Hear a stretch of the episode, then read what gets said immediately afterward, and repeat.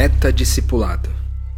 Essa é mais uma iniciativa do Metanoia para o Reino de Deus e eu, eu sou Rodrigo Maciel, missionário no Novo Mundo e seu mentor online. E aí, graça e paz, Meta Discipulado no ar em mais um sábado, mais uma vez a gente por aqui juntos é, num privilégio gigantesco de poder repartir um pouquinho mais da nossa experiência, da nossa caminhada com você, que tem acompanhado a gente nesse, nesse quadro do Metanoia desde o primeiro, né? Lá se vão sete semanas. É, hoje completamos sete semanas desse, desse movimento que a gente decidiu fazer juntos aqui. E eu tenho certeza que se você chegou até aqui com a gente, você está empolgado com essa ideia de ser um discípulo de Jesus ou de viver um discipulado verdadeiro ou de fato é, conhecer um pouquinho mais do que, que isso significa. Então, para isso daí, a gente vai conversar um pouquinho hoje sobre os fundamentos e nós já conversamos um pouco sobre isso aqui no Metanoia há alguns bons meses atrás, no episódio de número 354, que é o último episódio da série O que Cristo oferece Ele é, e eu vou retirar é, um pedaço desse bate-papo feito ali naquela época e vou colocar aqui para a gente ouvir, porque ficou muito bem condensado com os textos bíblicos, com as referências. É, e eu acredito que esses fundamentos vão ser essenciais para que a gente possa dar continuidade a esse nosso movimento por aqui. Então fica junto com a gente, eu vou chamar o áudio aqui. Vem Rodrigão, vem eu, lá vamos nós. Eu quero começar com o Evangelho de Mateus, no capítulo 4, versículo 19, para que a gente conclua essa perspectiva de que de fato Jesus é um discipulador. Olha que interessante, o texto diz assim: Sigam-me e eu farei de vocês pescadores de homens. Sigam-me. Essa palavra é extremamente importante. Alguém que pede para que outras pessoas o sigam na proposta, no propósito de transformá-los em pessoas tal como ele. Sigam-me e eu farei de vocês pescadores de homens. Assim como ele, Cristo, era pescador de homens, ele também ensinaria a esses discípulos a serem pescador de homens, pescadores de homens como ele é. Dois apóstolos, pelo menos dois, fizeram confirmações significativas no texto sagrado. O primeiro deles, por exemplo, Pedro, na primeira carta de Pedro, no capítulo 2, versículo 21, diz assim: Para isso vocês foram chamados, pois também Cristo sofreu no lugar de vocês, deixando um exemplo para que vocês sigam os seus passos. Ou seja, o próprio Pedro confirmando que esse discipulado tem a ver com esse seguir os passos de Jesus, né? caminhar com eles. Até há quem diga é, que existia uma, uma expressão na época de Jesus ali que conforme as pessoas caminhavam com seus mestres, ficava a poeira, o pó da caminhada ali do deserto do mestre, ficava impregnado nas roupas, nas túnicas daqueles que seguiam seu mestre. Tamanho era o convívio dessas pessoas juntos, ao ponto de que onde o mestre ia, eles iam também. No contexto geral aqui do texto de Mateus capítulo 4, nos versículos até de 18 a 22, a gente vê um pouco disso. E a gente vai falar um pouquinho disso mais para frente, quando a gente comparar essa proposta do que Jesus é versus o que de fato nós somos. Antes disso, eu quero também trazer um texto que confirma essa perspectiva de Jesus como sendo um discipulador, que o próprio Paulo, na, carta, na primeira carta aos Coríntios, no, no capítulo 11, versículo 1, diz assim: Tornem-se meus imitadores como eu sou de Cristo esse texto fala muito do, de como Paulo via Jesus como um discipulador, mesmo não tendo de fato um contato muito significativo é, com Jesus presencialmente, né? não fazendo parte ali do grupo dos doze apóstolos, mas ele, é, uma vez tendo tido o um encontro com Jesus é, naquele, naquele caminho para Damasco, agora ele também entende Jesus como seu discipulador, acima de tudo, e pede para que outros seguidores é, os imitem imite o próprio Paulo, a fim de que eles possam imitar, então, por consequência, Cristo, né? Trazendo essa perspectiva do visível. Já que vocês não veem Cristo, imitem a mim, porque eu asseguro a vocês que eu estou imitando a Cristo. Paulo disse isso com muita autoridade. Um texto que vai confirmar, então, para a gente que aquilo que Jesus é, um discipulador, é também o que nós somos por oferta dele, que ele nos oferece ser discipuladores como ele, está em Mateus, no capítulo 28, versículos 19 a 20. Esse texto é conhecido teologicamente como a Grande Comissão e fala do chamado de Jesus, do envio de Jesus para que essas pessoas possam fazer outros discípulos, assim como ele fez, essa proposta de multiplicação a partir do discipulado. E o texto diz o seguinte: portanto, vão e façam discípulos de todas as nações, batizando-os em nome do Pai, do Filho e do Espírito Santo e ensinando eles a obedecer tudo que ordenei a vocês, e eu estarei sempre com vocês até o final dos tempos. Então, é um é um mandamento claro para aqueles discípulos ao dizer para eles: olha, espalhem-se, vão para o mundo todo, para todas as nações e façam discípulos, ou seja, sejam discipuladores. Sejam como eu, que discipulei vocês e agora vocês vão e discipulem outras pessoas com base no que eu ensinei a vocês. Ou seja, a base principal do ensino, a origem, é o ensino de Jesus. Então, é, nós somos discipuladores como Jesus é discipulador. O que Cristo oferece, Ele é. Ele nos oferece ser como Ele, discipuladores. Pessoas que ensinam, que multiplicam um ensino, e não somente isso, mas multiplicam um estilo de vida, e a gente vai ver isso um pouquinho mais para frente. Mas de fato, o que é um discípulo, o que que, o que que era esse discípulo na época de Jesus, como era a característica daqueles que tomavam essa decisão. O próprio texto aí de Mateus 4, né, dos versículos 18 a 22, eu quero ler ele novamente, agora ampliado nesse contexto, só para vocês entenderem mais ou menos como que foi a decisão, né? não somente o chamado de Jesus, mas a decisão desses primeiros homens aí ao assumir o discipulado, né? assumir serem discípulos com Jesus. Olha só, o texto diz assim: que Jesus estava andando à beira do mar da Galileia e ele viu dois irmãos, Simão chamado Pedro e o seu irmão André. Eles estavam lançando redes ao mar, pois eles eram pescadores. Então Jesus disse: Sigam-me e eu farei de vocês pescadores de homens. No mesmo instante, eles deixaram suas redes e o seguiram. Indo adiante, falando de Jesus ainda, né? Que Jesus indo adiante viu outros dois irmãos, Tiago, filho de Zebedeu, e João, seu irmão. Eles estavam num barco com seu pai Zebedeu, preparando as suas redes. Jesus os chamou e eles, deixando imediatamente o seu pai e o barco, o seguiram. Eu acho essa cena sensacional e eu acho que ela fala muito sobre essa perspectiva do que discipulado é.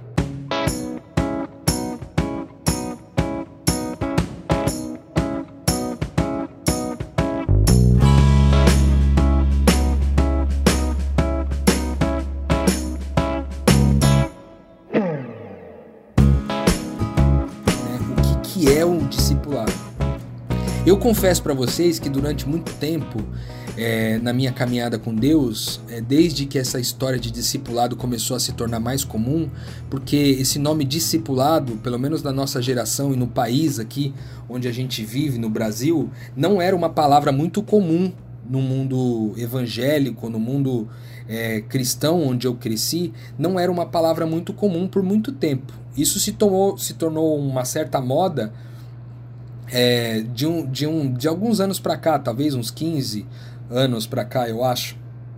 Antes disso, eu não ouvia falar sobre discipulado, era uma coisa que era raríssima assim. E, e aí, todo o primeiro contato que eu tive com essa perspectiva de discipulado era o contato da igreja, aquilo que a igreja me ensinava sobre o que, que discipulado era. Então eu tive muitas crises assim é, no começo, porque eu não entendia direito o que, que isso significava. Porque o discípulo de Jesus era o que? Era um missionário? O discípulo de Jesus era alguém que é, não largou tudo, mas ele vive é, dentro dos contextos onde ele está, ele vive é, impactando a comunidade onde ele está presente, o contexto onde ele está presente. É possível ser discípulo é, sem dedicar a vida inteiramente a Deus? Eu, eu, eu, era muita crise a respeito disso. E hoje eu tenho é, caminhado com entendimento é, com base em tudo que eu tenho vivido ao longo desses últimos anos, como missionário, como é, um discípulo de Jesus, eu tenho concluído que uma característica básica a respeito dos discípulos de Jesus é que eles largaram tudo para viver com Jesus aquele ministério ali durante os três anos. E depois que Jesus morreu, ressuscitou e foi para o céu, eles continuaram dedicando a vida inteiramente para que essa mensagem fosse espalhada pelo mundo, né? Não somente os doze, mas também é, a Bíblia fala de outros números, como por exemplo um grupo de 70 discípulos e depois um grupo de 200 discípulos que foram espalhados né, para poder pregar é, o evangelho de dois em dois ali. Eles iam em duplas para pregar o evangelho. Então, é, essa característica que está no texto de Mateus, no capítulo 4 aqui, fala de uma coisa muito interessante, porque Jesus havia feito um milagre ali com os peixes, né? É, de forma que eles tinham pescado a noite inteira e eles não tinham encontrado peixe. Aí Jesus mandou eles jogarem a, a rede do outro lado e eles pegaram uma quantidade de peixe muito grande. E quando eles aceitaram o chamado de Jesus, eles aceitaram o chamado com uma grande pesca tendo sido deixado para trás. Porque para para pensar, né? É, é, isso é muito profundo, na minha opinião. Porque a gente está falando é, de alguém que passa, e teoricamente é alguém até desconhecido naquela comunidade, ele passa faz um milagre, essa, essas pessoas veem o milagre na frente delas e elas decidem largar o milagre e ir embora. É quase que como, imagina só, é, se você está ali de repente apostando é, na Mega Sena e alguém passa e te diz assim: olha, passa esse número aí, eu vou coloca esse número, aposta os números 3, 7, 12, 21, 27 e 25. Aposta esses números aí. Aí de repente você aposta os números que essa pessoa disse e você ganha na Mega Sena lá, sei lá, milhões de reais. Aí essa, essa pessoa que disse o número para você disse assim: ó, larga tudo isso aí e me segue, porque eu vou fazer com que você seja um, um plantador, um, um pescador de homens.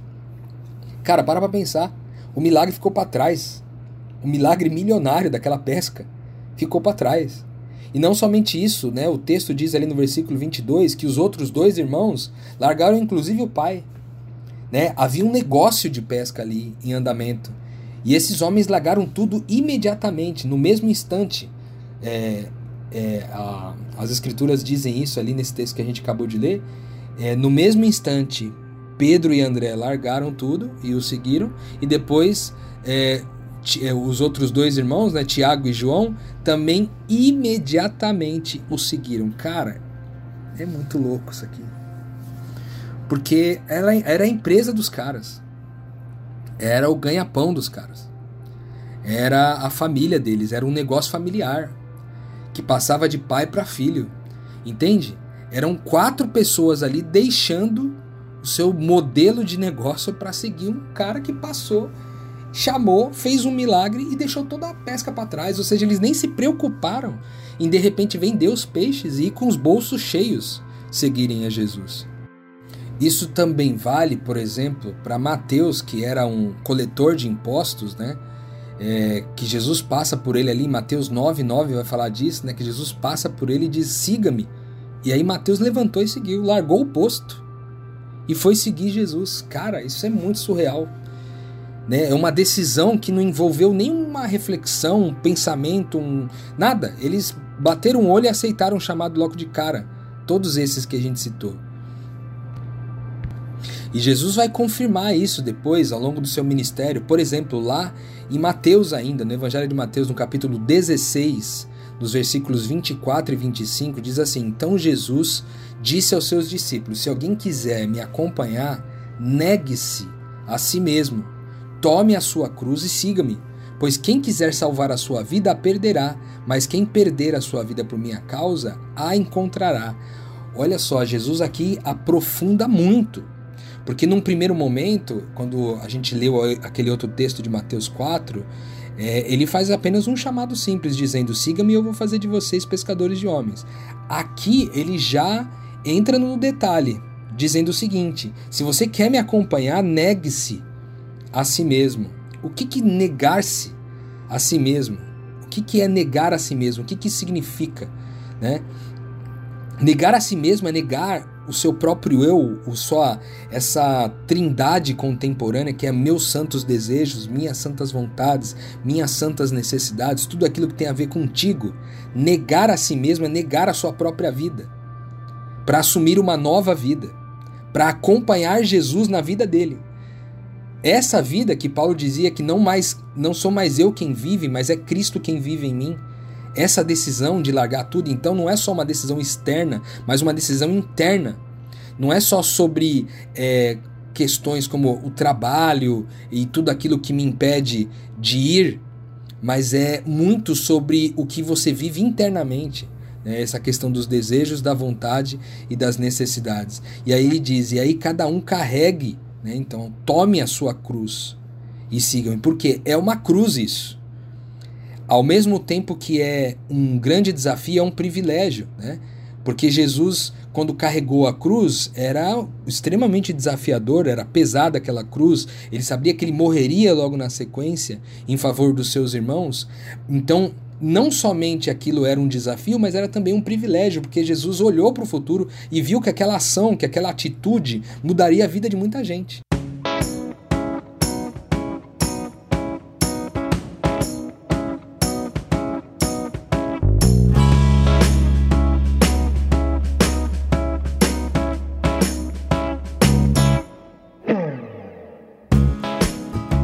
Seu exemplo mudaria a forma de muita gente. Agora, olha que interessante. Jesus está falando: se você quiser me acompanhar, vai comigo até a morte. Nossa, é um chamado muito surreal. Vai comigo até a morte, morre comigo, morre em mim e renasce como eu vou renascer. Olha que chamado importante, que interessante o que Jesus falou nesse momento para os seus discípulos. E aí ele conclui dizendo que Todo aquele que quiser salvar a sua vida vai perdê-la. Aquele que quiser poupar a sua vida, aquele que quiser poupar os seus desejos, suas necessidades e as suas vontades, vai perder a vida. Ele não vai entender o que a vida é, porque só há vida, verdadeiramente, vida após a morte.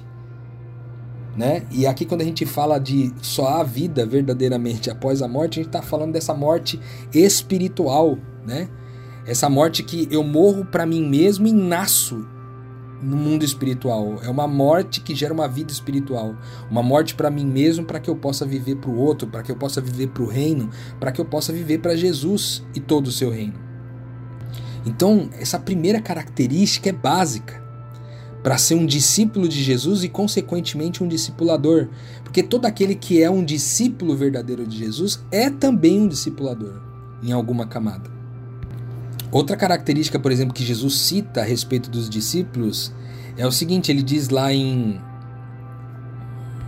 Lá em João, no capítulo 8, versículos 31 a 32, Jesus disse assim aos judeus que haviam crido nele: Se vocês permanecerem firmes na minha palavra, verdadeiramente serão meus discípulos. Vocês conhecerão a verdade e a verdade vos libertará.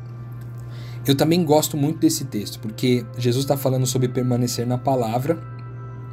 E sempre quando a gente ouve a palavra, palavra, né, nos, nas escrituras, a gente tem que pensar ela de duas formas, porque a palavra é aquilo que Deus disse, aquilo que está escrito a respeito do que Deus disse, mas é também a pessoa de Jesus. Então é sempre dois crivos que caminham com a gente. Quando ele diz: se vocês permanecerem firmes no caso então, em quem eu sou e naquilo que Deus disse, que é o resultado do que é a palavra de Deus, então vocês serão verdadeiramente meus discípulos, porque vocês conhecerão a verdade, e a verdade libertará vocês. Ou seja, vocês somente serão livres se vocês permanecerem em mim e naquilo que Deus disse.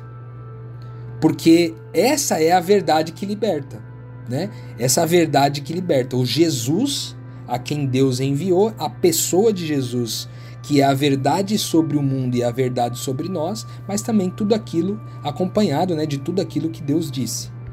Uma outra característica muito importante que Jesus cita a respeito daqueles que são discípulos está também lá em João 13, no, no versículo 34 e 35, que diz o seguinte: Um novo mandamento eu dou a vocês: amem uns aos outros. Como eu amei vocês, vocês devem amar uns aos outros. Com isso, todos saberão que vocês são meus discípulos, se vocês amarem uns aos outros. Então há um ingrediente especial aqui sobre o amor de Jesus ser uma, uma evidência de que nós somos discípulos de Jesus. Não é somente, não é qualquer tipo de amor, né? A gente fala muito sobre amor aqui sobre o fato de o amor ter sido uma palavra que se perdeu ao longo do tempo, de forma que todo mundo tem definições diferentes a respeito do que o amor é. Então aqui Jesus estabelece um crivo importante. Ele diz: amem uns aos outros como eu amei vocês. Antigamente a gente tinha ouvido sobre essa perspectiva de amem uns aos outros como a si mesmos, né? Aqui Jesus dá uma ressignificada, uma aprofundada significativa é, no que o amor é. Ele colocou o padrão dele. E como é que Jesus amou a gente, né? Como que foi esse amor? Ele, ele amou se entregando completamente né, por nós. Esse foi o padrão de amor por Jesus, um amor incondicional. Né? Deus amou o mundo de tal maneira que ele deu seu filho para que todo aquele que, que nele crê não pereça, mas tenha a vida eterna. Então aqui está falando de um padrão elevado de amor. Deus repartiu aquilo que ele tinha de único que era que Deus tinha tudo em grande abundância, tudo em grande quantidade, mas tinha uma coisa que ele tinha de único. E aquilo que ele tinha de único era um filho, e ele repartiu esse filho para que todos nós tivéssemos vida. Então, uma característica desse amor elevado de Jesus é que a gente ama com aquilo que a gente tem de único. A gente entrega o que a gente tem de único em favor daqueles que são os nossos irmãos para que eles tenham vida, e somente para isso, né? A gente só entrega o que a gente tem de único se isso for gerar vida nos nossos irmãos. É esse padrão que Jesus coloca aqui e eleva, dizendo: se vocês amarem desse jeito, se vocês amarem como eu amo, vocês serão reconhecidos. Ou seja, você não vai precisar levantar uma bandeira para dizer que você é discípulo de Jesus. O simples fato de você amar as pessoas já vai ser o suficiente. Além dessas características, Jesus também cita uma outra em João 15, João capítulo 15, versículo 8, que diz assim: O meu Pai é glorificado pelo fato de vocês darem muito fruto. Assim vocês serão os meus discípulos. Ou seja, aqui Jesus coloca uma característica importante de que todo aquele que é um discípulo é também um discipulador. Porque ele frutifica, ele multiplica. Né? Há uma característica aqui de cada um dos discípulos que é, cara, se você é um discípulo, você também é alguém que dá frutos e, portanto, alguém que multiplica novos discípulos. Essa característica é extremamente importante para a gente entender o que, que discípulo e discipulador significam aí no reino de Deus. E até aqui tudo parece assim um pouco é, legal, bonito, mas parece meio utópico, né? Pensar, caramba, mas o que, que é ok, tem esse lance de permanecer na palavra, isso aí dá para dar conta, tem esse lance de dar frutos, talvez dá para dar conta nisso aí também, esse lance de amar como Jesus ama, pode ser que a gente também dê conta, mas a verdade é que Jesus também traz uma restrição, além de ele trazer as características daqueles que são discípulos é, dele, ele traz também algumas restrições, aqueles características daqueles que não podem ser discípulo de Jesus. E aí eu vou citar aqui o texto para vocês que está em Lucas, no capítulo 14, nos versículos de 25 a 33. Diz assim: ó, Uma grande multidão ia acompanhando Jesus, e este, voltando-se para ela, disse: Se alguém vem a mim e ama mais o seu pai, a sua mãe, sua mulher, seus filhos, seus irmãos e irmãs, e até a própria vida mais do que a mim, não pode ser meu discípulo. Aquele que não carrega a sua cruz e não me segue não pode ser meu discípulo. Qual de vocês, se quiser construir uma torre, primeiro não se assenta e calcula o preço para ver se tem dinheiro suficiente para completá-la? Pois se lançar o alicerce e não for capaz de terminá-la, todos os que virem irão dele, dizendo: Esse homem começou a construir e não foi capaz de terminar. E qual é o rei que, pretendendo sair à guerra contra outro rei, primeiro não se assenta e pensa se com 10 mil homens ele é capaz de enfrentar aquele que vem contra ele com 20 mil? Se não for capaz, enviará uma delegação, enquanto o outro ainda está longe e pedirá um acordo de paz. Da mesma forma, qualquer um de vocês que não renunciar a tudo quanto possui, não pode ser meu discípulo.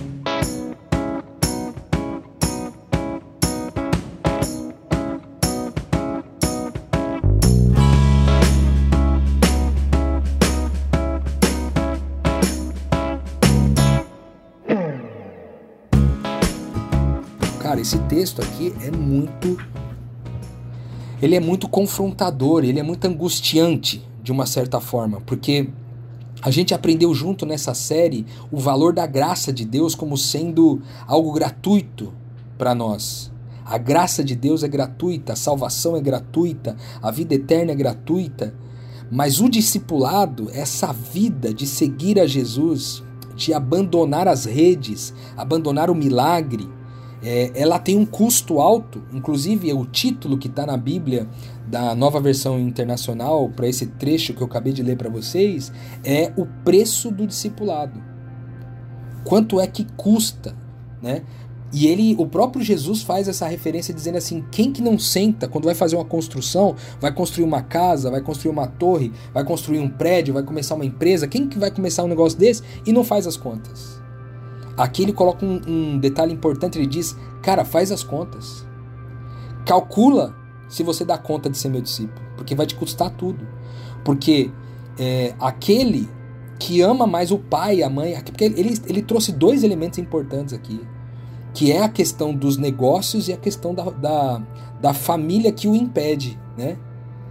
Se o negócio te impede e a família te impede, essa proposta de renunciar a tudo, né? De abrir mão de tudo. E detalhe, ele diz que quem não fizer isso, quem não quem amar mais, por exemplo, essas pessoas do que a ele, não pode ser discípulo dele. Porque para ser discípulo dele tem que amar a ele mais do que todas as coisas. Então, há necessidade de se fazer as contas, de se fazer um cálculo para entender se de fato é isso que nós queremos para nossa vida. É de fato eu quero ser discípulo de Jesus mesmo. Antigamente, cara, eu tratava essa questão aí de um jeito muito assim, quase que como é, patético no sentido de achar que ah, todo mundo pode ser discípulo de Jesus desde que crê em Jesus. Todo mundo é discípulo de Jesus desde que crê em Jesus. E não é verdade. Né? Aqui Jesus coloca claramente a, a distinção de dois grupos. Há aqueles que são os crentes, que são salvos pela graça, que receberam a salvação de Jesus, mas há um grupo chamado discípulos, de pessoas que fizeram da vida de Cristo sua prioridade. Não existe outra prioridade na vida dessa pessoa a não ser essa. Então, ser discípulo de Jesus é também fazer as contas né? e renunciar. E aqui é um detalhe importante: ele faz as contas e renuncia a possuir. Porque ele diz assim: é, renunciar, da mesma forma, qualquer um de vocês que não renunciar, tudo o que possui não pode ser meu discípulo. Aqui é também essa característica do renunciar possuir, né? É, renunciar chamar algo de meu. Renunciar dizer que isso aqui foi eu que conquistei, sabe? É, e da mesma forma, é, amar a Cristo sobre todos, além da sua casa. Cara, amar a Cristo mais que sua mulher, seu marido, amar a Cristo mais do que seus pais, seus filhos. Cara, isso é muito desafiador. Isso é muito desafiador. E só entra no discipulado verdadeiro de Jesus aquele que tomou essa decisão. Às vezes, é, no visível, isso vai levar algum tempo para acontecer. Mas a decisão no invisível tem que ser imediata. Né? Talvez, por exemplo, eu, eu, eu me lembro que quando eu recebi essa, essa mensagem do Reino de Deus em 2013, eu, eu tinha meus compromissos, eu tinha, é, eu tinha uma vida estabelecida. Né? E eu passei muito tempo pregando o Evangelho. Aí certa vez alguém me disse assim, cara, mas você acha que você foi um discípulo é, enquanto você é, tinha a sua própria vida e vivia a sua própria vida e também pregava o evangelho? Você acha que você era um discípulo? E eu disse para ele que não. Eu falei, cara, eu era um bom evangelista. Eu era alguém que pregava o evangelho.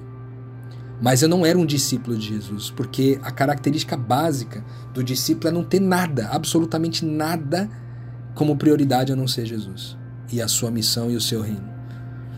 Então, discipulado é um ofício, não é somente é, um, um estado, sabe? Uma, uma característica da nossa identidade. Ele é um ofício escolhido, uma jornada, né? Que acompanha um mandamento de Jesus do ID, né? E é uma alegria, e é de forma ilógica que a gente é, absorve isso. Por, quê? Por que, que é ilógico? Porque na lógica não faz sentido você renunciar a possuir as coisas. Não faz sentido você se comprometer a amar mais alguém que é invisível do que as pessoas visíveis que você tem à sua volta. Então, eu sei que pode. É, isso aqui, essa mensagem de hoje pode ser um pouco polêmica, no sentido de que o que eu estou pregando aqui é que só é discípulo aquele que largou tudo. Talvez eu apanhe de muitas pessoas, inclusive, que eu. que são pessoas que eu sigo, que eu gosto e que me ensinam a respeito do reino de Deus. Porque virou um discurso comum generalizado nas igrejas evangélicas, nas igrejas cristãs, nas igrejas católicas, quando se fala de discipulado, né, virou um discurso comum que todo mundo é discípulo. Né? E ao extrapolar esse conceito para todo mundo, o conceito de discipulado tem se perdido. E hoje eu não consigo é, compreender é, o discipulado dessa forma mais. Né? De forma que é, a gente muitas vezes alivia as coisas. E Jesus, nesse último texto que eu li aqui, ele não aliviou nada. Absolutamente nada. Jesus não aliviou. E o mesmo chamado que ele ele ele está trazendo para os discípulos, então, quando ele fala, né, do sigam-me e eu vos farei pescadores de homens, esse mesmo chamado de Jesus é também para os discípulos. Há uma uma dúvida. Muitas vezes as pessoas me perguntam assim, mas cara, você não acha que aquele chamado para ser discipulado não era só é, para aqueles doze? Aí, cara, biblicamente isso não dá para se comprovar, sabe por quê? Porque depois dos 12 teve 70, depois teve 200, depois se formou uma igreja de pessoas que davam a vida por isso, cara. Que davam a vida por isso. Então não dá para dizer que era um chamado só para eles, porque senão a gente anula todo o, os evangelhos, né? Dizendo que tudo aquilo que Jesus falou, ele só falou para aqueles doze, né? Não faz sentido, a gente teria que anular o evangelho. E eu não vou fazer isso aqui. Então eu quis trazer para você a mensagem às claras, né, do que Jesus está te oferecendo nesse momento. E eu não posso deixar, não posso terminar essa série com vocês aqui sem fazer o mesmo chamado de Jesus para você.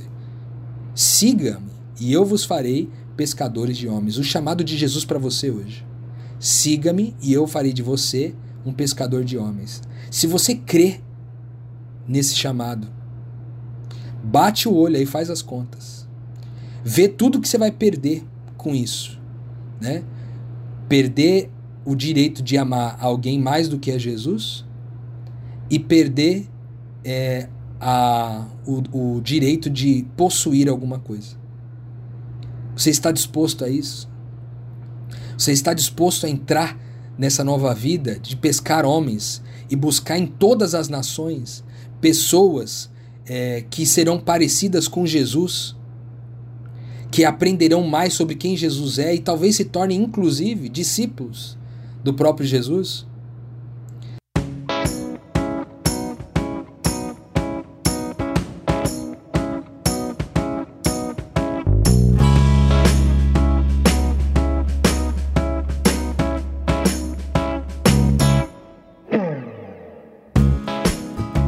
Você está disposto a tomar essa decisão? Talvez você esteja pensando nesse momento, cara, mas para eu decidir esse negócio aí, eu tenho que resolver um monte de coisa, eu tenho que resolver minha, minha casa, eu tenho que resolver minha família, eu tenho que fazer isso, eu tenho que fazer aquilo. E olha só o que, te, o, que o texto ali de Lucas 9, Lucas capítulo 9, versículos 59 a 62. O texto diz o seguinte: A outro disse: Siga-me. Mas o homem respondeu: Senhor, deixa-me primeiro sepultar o meu pai. Jesus lhe disse: Deixa que os mortos sepultem os seus próprios mortos. Você, porém, vá e proclame o reino de Deus. Ainda o outro disse: Vou seguir-te, Senhor, mas deixa-me primeiro voltar a despedir-me da minha família. Jesus respondeu: Ninguém que põe a mão no arado e olha para trás é apto para o reino de Deus. Cara, não é um chamado para você esperar o melhor momento. Jesus está te fazendo esse chamado agora. Olha só, você passou 15 semanas com a gente e essa é a 16 sexta. Você passou 15 semanas ouvindo sobre quem Jesus é e ele, o fato de ele oferecer que você seja exatamente quem ele é, trazendo junto com consigo toda a autoridade de Jesus para viver a vida dele. E agora, ao final, nessa 16 semana, ele está fazendo um chamado final, dizendo para você, cara, me segue. E esse texto último que a gente leu aqui agora está dizendo, cara, não, não protela essa decisão.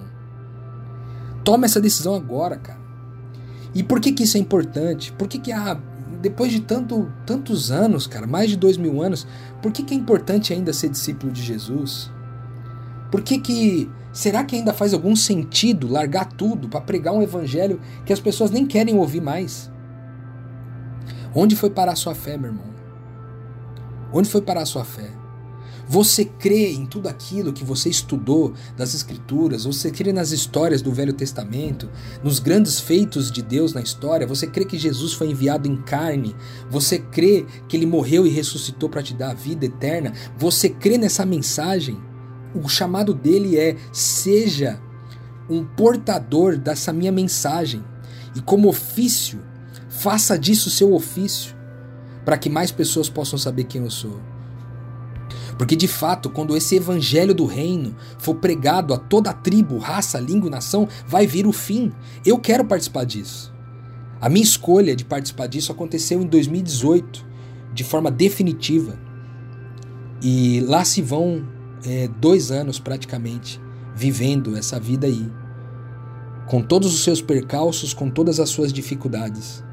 Mas eu posso assegurar para vocês que a mensagem continua sendo pregada essa mensagem do reino de Deus continua sendo pregada, não só por mim, não só por Rodrigo, porque eu não sou o único que largou tudo isso. Eu conheço pessoas à minha volta aqui, pessoas que hoje moram comigo, que também tomaram essa decisão. Pessoas que caminham comigo nas viagens missionárias que também tomaram essa decisão. Pessoas que estão espalhadas no mundo todo que tomaram essa decisão. Você não é o único. Há uma multidão, como diz as escrituras, né? Há sete mil que ainda não se dobraram. Não se dobraram para o quê? Não se dobraram para o consumismo não se, não se dobraram para os ídolos sexuais, não se, não se dobraram para carreira, para o capital, para o acúmulo financeiro, para a sustentação financeira. Você é um pequeno Cristo, cara. Isso é o que você é. Você aprendeu tudo isso ao longo dessas semanas, conheceu várias características de Jesus que estão em você. E se a gente fizesse é, novas versões dessa série, talvez a gente faria quatro, cinco, talvez seis ciclos de 16 encontros para falar características de Jesus que estão em você, que ele ofereceu para você viver. Você tem tudo o que você precisa para viver o reino de Deus como um discípulo dele, como um discipulador. Você tem tudo dentro de você para poder viver isso, porque foi dado por Deus, foi dado pelo próprio Jesus Cristo. Ele tinha toda a autoridade e nos deu essa autoridade para viver essa vida. Eu não posso deixar de fazer esse chamado para você e ser claro contigo, de dizer que a vida do discípulo é isso. É largar tudo e viver para Jesus, para que essa mensagem seja comunicada e perpetuada. Porque hoje você e eu estamos aqui porque bons homens e boas mulheres deram a vida pelo reino foram crucificadas, mortos, queimados, crucificados de cabeça para baixo. Não somente os discípulos, os principais, os apóstolos ali, mas os, os primeiros pais da igreja, muitos deles foram martirizados, eles foram massacrados perderam pessoas queridas, amadas, pessoas desejadas, pessoas que eram especiais para eles em prol de sustentar uma mensagem que hoje você e eu temos acesso e que nos traz paz. Mas como que o mundo vai saber dessa mensagem de paz se não há quem pregue? E como a gente vai pregar se eles a gente vai descobrir pessoas que pregam se não tem como ensinar as pessoas a respeito desse evangelho? Você que recebeu essa mensagem, você que recebeu essa semente, você que recebeu o evangelho, não titubeie seu coração hoje, meu irmão. E aceite esse chamado. E se você hoje tomar essa decisão, é, e precisar de alguém para dar esse suporte para você caminhar, nós aqui do Metanoia estamos para dar esse suporte. Entre em contato com a gente através do Instagram, através do e-mail podcastmetanoia.gmail.com. Você pode mandar é, entrar em contato com a gente que a gente a está vivendo isso. E eu quero convidar você a viver isso com a gente. E se você quiser uma preparação mais profunda, porque tudo isso que eu estou falando sobre discipulado aqui é, é um grão de areia em tudo aquilo que a gente já descobriu a respeito do reino de Deus, já descobriu sobre o evangelho, já descobriu sobre discipulado especificamente. É um grão de areia.